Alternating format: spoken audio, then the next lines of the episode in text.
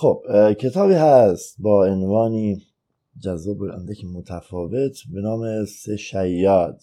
نه رساله درباره سه شیاد. موسا مسیح محمد. خب از اولش میگذریم از مقدمش هم میگذریم. می‌رسیم به بخش در این یه آقای به اسم البته ننوشته یه آقای به اسم نسخه پول هانری تیری. باران دولباخ ترکی آلمانی فکر بخش یک درباره خدا. یک گرچه آگاهی از حقیقت برای همه انسان ها از ارزش و اهمیت بیبدیلی برخوردار است با وجود این آنانی که از چنین امتیازی بهرهمند می‌شوند بسیار اندکند. برخی از آنان در نبود اتکا به نفس قادر به پژوهش نیستند برخی دیگر نمی‌خواهند زحمت چنین کاری را بر عهده گیرند. در نتیجه وقتی می‌بینیم جهان انباشته از پندارهای پوشالی و سخرآمیز است نباید شگفت زده شویم. با آگاهی از این امر که در وادی این چرت و پرتستان هیچ عاملی به اندازه نادانی برای کسب اعتبار و رواج چنین پندارهایی کارا نبوده است. این نادانی یگان منبع پندارهای پوشالی درباره عالم قدسی. حالا ایناش کنم میشه ادبی به نظر میاد. خب دو. آنچه این ملال را به بیدرمانی محکوم کرده این است که پس از تثبیت و نهادین سازی پندارهای پوچ و اشتباهاتشان درباره خدا از هیچ تلاشی برای بسیج مردم در روی آوردن به چنین اعتقادی فروگذار نکردند. بیا اینکه پژوهش و بررسی در صدق دعاویشان را برای آنان سزاوار بدانند. یاد این افتادم که در تاریخ صدر اسلام هست که یه جلسه خیلی مهمی داشته حضرت محمد با این کفار همون اوایل که ازش می‌خوام مثلا معجزه و اینا بکنه که نمیاره هیچی. بعد حالا دیگه آخرش اونام قبول نمی‌کنن دیگه. خب اینا معجزه می‌خوان نمیاره و اینا قبول نمی‌کنن و این میره برای خودش میره خودش. تا حالا مسئله بعدی و به حال موفق شدن آن بزرگوار گویا شیاد. احتمالا قطعا شاید خب.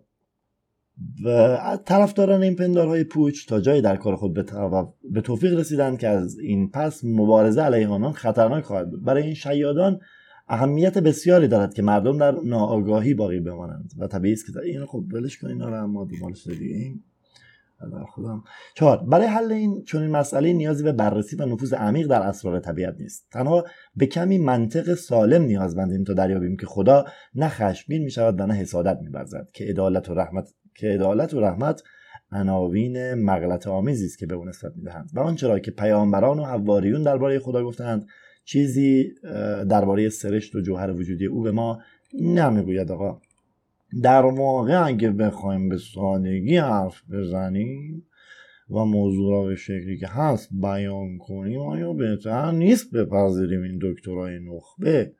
ماهرتر و آموزش دیده تر از بقیه آدم ها نبودند و خیلی دور از چون این نگریشی آنچه درباره خدا می‌گویند به اندازه ساده لوحانه است ساده لوحانه ساده لوحانه است. چه فکرم باید یه هانه دیگه با... که باید واقعا از تبار توده های ناگاه باشیم تا به دعاوی آنان باور داشته باشیم. پنج. همه موافق هستند که این مردان خدا در نحوه تولد و کارکردهای روز زندگی روزمره در هیچ امری با دیگران تفاوتی نداشتند. از مادرانشان زاده شده بودند و مثل دیگران زندگی می‌کردند. ولی در امور معنوی اعتقاد بر این پایه است که خداوند روح پیامبرانش را فراتر از دیگران به جنبش درآورده و با آنان ارتباطات ویژه برقرار کرده است. یعنی به گونه ای به چنین امری ایمان داریم که گویی یه ذره ابتدایی اینجاش به نظرم خب. شش. با این مقدمه اندکی به چگونه نظریه خدا از دیدگاه پیامبران می‌پردازیم. برش هنوز مقدمه. خب دو. دلایلی که انسانها را به خیال پردازی درباره موجودی ناپیدا واداشته که او را معمولا خدا مینامند. یک. آنانی که از علتهای مادی ناآگاهند ترسی طبیعی در وجودشان هست که از نگرانی و تردیدهایشان نسبت به نیروهایی منشأ می‌گیرد که گویی ممکن است به آنان خسارت وارد کنند. و یا موجب بقا و حفاظت آنان شوند. از همین رو به علتهای غیبی میاندیشند. یعنی علتهایی که در واقع چیزی به جز اشباه تخیلات خودشان نیست مثل چش زدن بحثش و آن را در سختی ها و یا توفیق هایشان فرا می‌خوانند. همه با این نظریه موافق هستند که انسانها هنگام تولد در ناآگاهی کامل به سر می‌برند. فکر می‌کنند به خودی خود آزاد هستند که هرچه می‌خواهند آرزو کنند. خب از اونجا که افراد فقط در پی آن چیزهایی هستند که نسبت به چیزهای دیگر برای آنان ارجحیت دارد و یگانه هدفشون دریافت نتیجه نهایی بوده تصور کردن که هیچ موضوع تردیدآمیزی را برایشان هیچ موضوع فلانی برایشان وجود ندارد. خب چهار به این ترتیب است که پیش داوری ها به خرافات تبدیل شد و به نحوی ریشه دواند که افراد بی سواد و توی مغز نیز تصور کردند که قادر به نفوذ در اون وادیان نامی چی تقریبا یک پنجم کتاب خوندیم خاصی نداشته خب بذار از وسطش. میگه ولی عیسی مسیح هوشیارتر از پیامبران موسوی برای بیاعتبار کردن آنانی که می‌توانستند علیه او بشورند از پیش پیش بینی کرد که چون این فردی دشمن بزرگ خدا محبوب شیاطین و مجموعی از پلیدی ها و مصیبت های جهان خواهد بود. اینجا دیگه جالب شده داستان. پس از متن به این زیبایی به نظر می رسید که هیچ کس نباید خود را ضد مسیح آنتی کرایست اعلام کند. و فکر نمی کنم که بتوانیم برای ابدی سازی قانون قانون راهکاری آها جالب بود قانون راه برای ابدی سازی قانون راهکار بهتر از این نمیشه در نظر گرفت که بیا چیکار کنیم؟ مخالفون خود رو براشون یه هویت دجال توری بیافرینیم مثل چی؟ مثل همین کفار کفاری که قرآن پره ازش. هرچند که افسانه ای هرچند که افسانه نیم فاصله رعایت نکرده هرچند که افسانه ای تر از همه آن چیزهایی که به حساب ضد مسیح گذاشتهاند وجود ندارد. پولس قدیس می‌گفت که در زمان حیاتش او به دنیا آمده بوده که ما دو روز پیش از ظهور عیسی مسیح هستیم. با وجود این بیش از 1660 سال از پیش بینی و نوید تولد این شخصیت فوق العاده میگذرد. بیا اینکه کسی چیزی از او شنیده باشد باید بگویم که برخی این حرفها را برای این در مورد امام زمان ما هم صدق می‌کنه. بزنیم جلوتر. میگه درباره اخلاق نزد عیسی مسیح هیچ امر مقدسی که آن را از نوشته های قدما ترجیح پذیرتر کند وجود ندارد. و هرچی می‌بینیم برگرفته یا تقلید. بذار محمد شروع کنم کلا خیلی صفحاتش زیاد نیست. بیا بیا بیا. حالا بیا بیا بیا. خب. میفرمایند که ولی محمد نه بیا بالاتر. محمد مردی به نظر نمی رسید که بنیانگذار امپراتوری باشد و از سیاست و فلسفه نیز بهره ای نبرده بوده. نه و از فلان هم بهره نبرده و حتی سواد خواندن نوشتن نداشت. کنت دوبالان لست پلنت روش. در کتاب زندگی محمد جلد دو صفحه 200 فلان فلان انتشارات آمستردام 1731 می‌گوید محمد سواد خوندن نوشتن نداشت. ولی همچون سیاهان اطلاعات بسیاری داشت و با روی خیلی طبیعی می‌توانست فیلم هم ندیدیم می‌توانست آنان را به شکل محسن من بچه نمیدم به موثر و مفیدی به کار ببندم ولی او در هنر سخنوری آقا فرد ناگاهی نبوده و می‌توانست آنچه که ناپسند و واقعا مردوده به بیان بیاره حقیقت یه رنگ ساده قشنگی بهش بده. در واقع هر آنچه که او می‌گفت حقیقت داشت ولی فقط در رابطه با جزمندیشی های اساسی دین. در نتیجه به این معنا نیست که او همه حقیقت را گفته است و تنها به همین علت است که دین ما با دین او متفاوت است. کنت نوتس اضافه می‌کند که محمد نه فرد ابلهی بود و نه بربر. او طرح خود را هنرمندانه یاد کتاب آیت شیطانی احتمالا میفته هر کسی که باشه. او طرح خود را هنرمندانه با ظرافت و شهامت به پیش برده. می‌توانیم او را همپای الکساندر و سزار بنامیم. ولی محمد در مباحث در مباحثاتش از اقتدار کافی برخوردار آقا بود یا نبود؟ نبود. و به محض اینکه بین تماشاچیانش با پرسش ماهرانه این آره خدای میپیچون دیگه. مواجه می‌شد غالبا موضوع بحث و یا جلسه را ترک می‌کرد.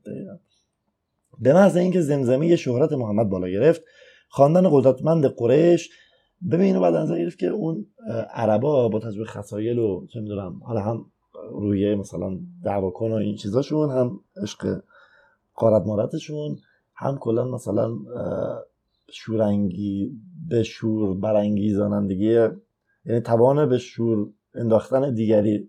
این حتی مثلا اگه یعنی, یعنی نیاز نبود به نظر محمد اون قضیه آمدن باهوش مثلا فلانی می بود کلا این پتانسیل داشت اون جامعه به نظرم. کلا هر جایی که یه عالم قبیله و چیز باشن با کلی مثلا ملاحظات و مراودات مخصوص و خاص خودشون در حال مثلا دشمنی با هم دیگه باشن می‌تونن خیلی اتحاد خوبی شکل بدن. بازم یه قاعده مثل ریاضی داره. حالا کار نداریم. به محض اینکه زمزمه شهرت محمد بالا گرفت خاندان قدرتمند قریش با حسادت به مردی عادی که جسارت کرده و مردم را فریب می‌دهد بنای دشمنی علیه او را آغاز کردند. اینم درست میگه. پسر اموهاشون بنی امیه مثلا پسر اموهای نبودن دیگه. یه ذره شاید برای کسی که تاریخ اسلام ندونه گنگ باشه این حرفا. و به نظرم داره کاملا دقیق درست میگه. ولی مردم باور کرده بودن که محمد دائما با خدا و فرشتگان در تماس و گفتگوست و بر این اساس علیه دشمنش پیروز شد. خب محمد با وجود جمعی از ابلهان که او مرد مقدسی پنداشته بودند به این نتیجه رسید که دیگر به دوست همراهش نیازی ندارد. ببین اینجا پانویس داده گفته که آقا این ترج... این خود این کتابه خیلی مبهمه. این اون آقای بوگل نیست؟ کتابی که سال 1700 نمیشه خیلی مبهمه. مثلا ما اینجا نمی‌دونیم که اینی که داره میگه کیه. ولی در این حد میشه میشه فهمید که یه نفری بوده که باش دشمن بوده. شاید مثلا چیز ابو سفیان مثلا.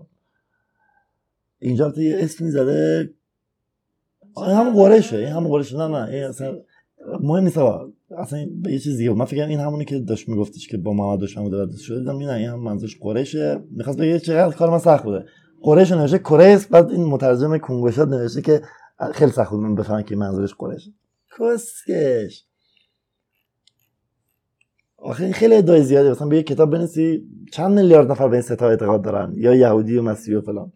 غیر از چینی مینیا و اینا همه اینجوری هم تقریبا. به یه کتاب بنویسی اسمش بذاری سه شیاد اینا بعد نه کرس یعنی چی؟ کسکش. آدم فایل صوتی رو گوش بدی. سه دلار هم پول گذاشته برای این ترجمات. مفت نمیارزه. نیم فاصله ها یاد نکردی حتی. خب کاری نداریم. چون نیست که رایگانه برای داخل ایران. بخاطر ما تشکر گرم در ولی کسکش کره سخته خدا وکیلی.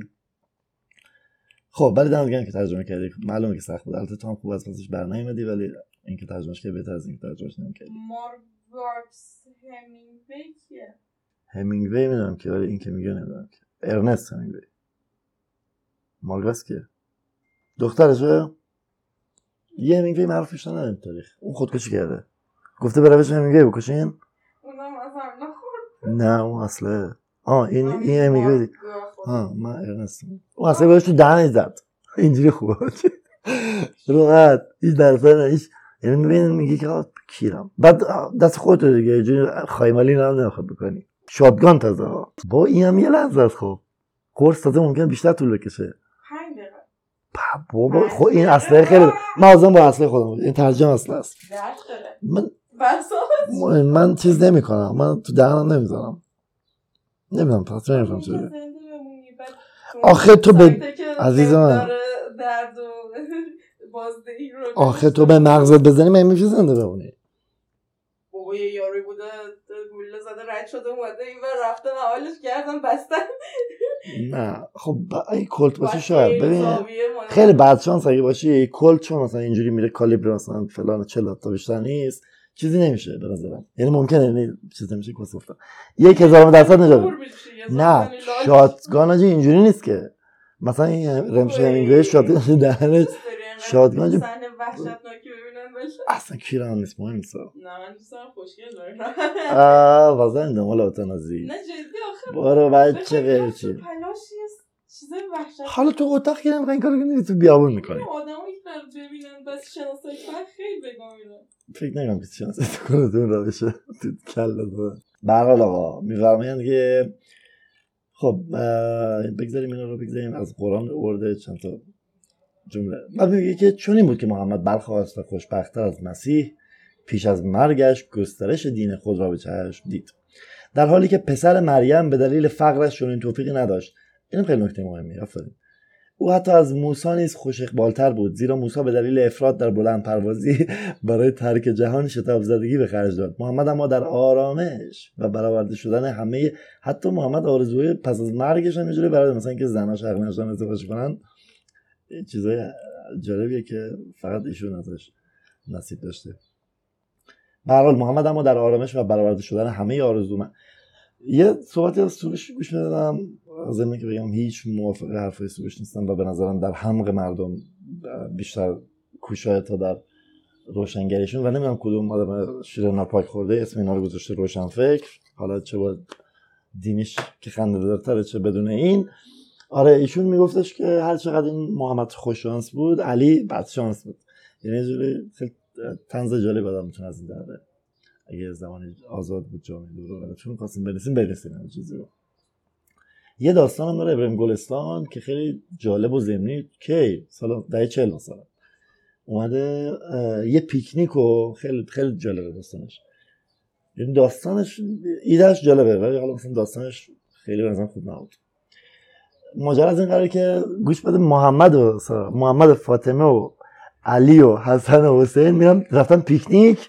پیکنیک اینا بس معلومه باید مثلا چیز باشه چیز بازی در بیاره که چیز کنه. مثلا حسین قد خب داره دعوا کنه.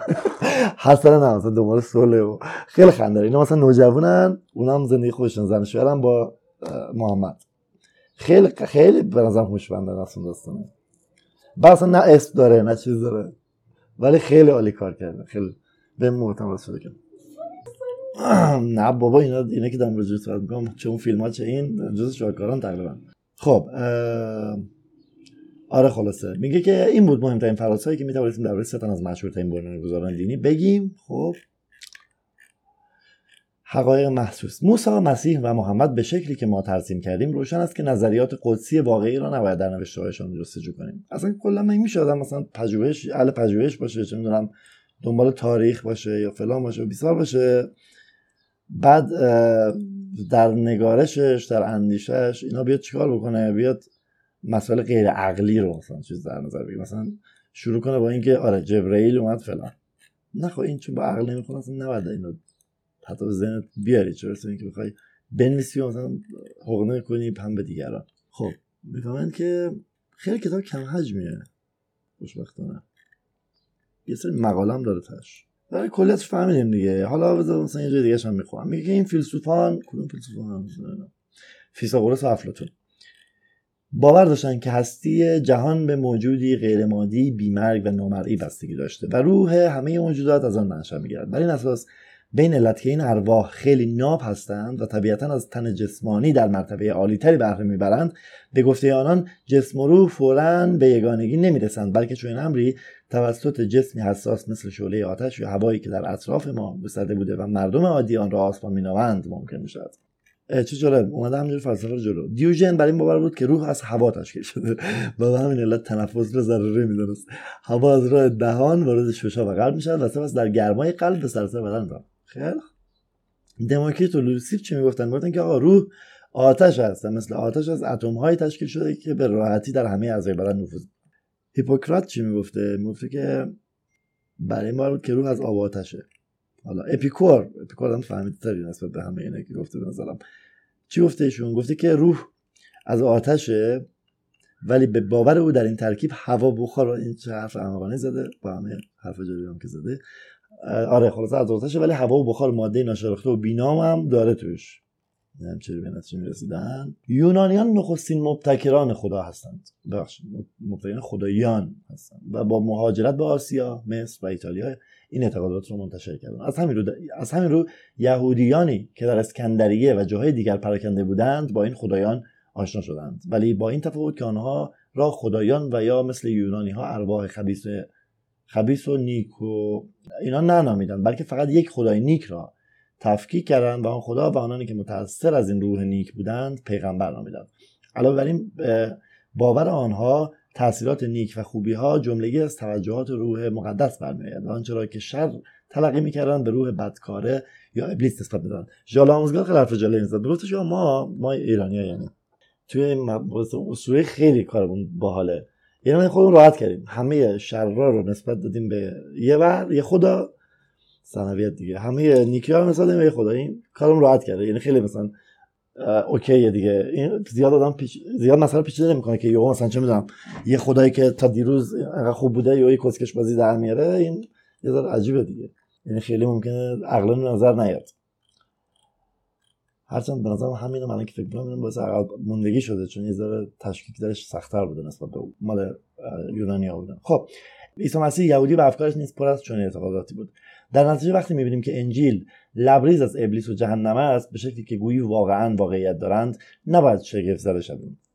موضوع کاملا روشن است. همون گونه که پیش از این نیز گفتیم هیچ چیزی تخیلی تر از این موجودات افسانه ای نیست و باز هم روشن است که اگر بررسی ما در اینجا برای اثبات چنین امری کافی به نظر نمی‌رسد ولی برای متقاعد کردن افکار عمومی به بیش از دو جمله نیاز داریم. همه مسیحیان پذیرفتند که جهان و همه چیز آن را خدا آفریده و حفظ می‌کند و بدون مدد او در نیستی پرتاب خواهد شد. بر اساس این اصل می توانیم بگوییم که حتی چرا که ابلیس نامیدهاند نیز آفریده خدا بوده. بر اساس این امر که خبیث و یا پارسا و نیک آفریده شده باشد که موضوع بحث ما در اینجا نیست به شکل اجتناب ناپذیری تابع اصل اولیه بوده. این یه جوری قانون شر رو داره چیز برهان شر رو داره میگه دیگه. برهان شر هم خیلی برهان خوبیه. که یا خدا با این شر... شرارتی که در جهان هست این شروری که در جهان هست رو یا خبر داشته اصلا یا خودش آفریده یا خبر داره یا اینکه می‌تونه جلوشو بگیره دیگه. در هر سه صورت آن جاکشیه خب نظریات پیرامون کتاب رساله در استشیاد اسم تعاریف و اینها آورده کاری نداریم. بله مثلا اصلیم دقیقا همینه. مویشه جیزس کرایست محمد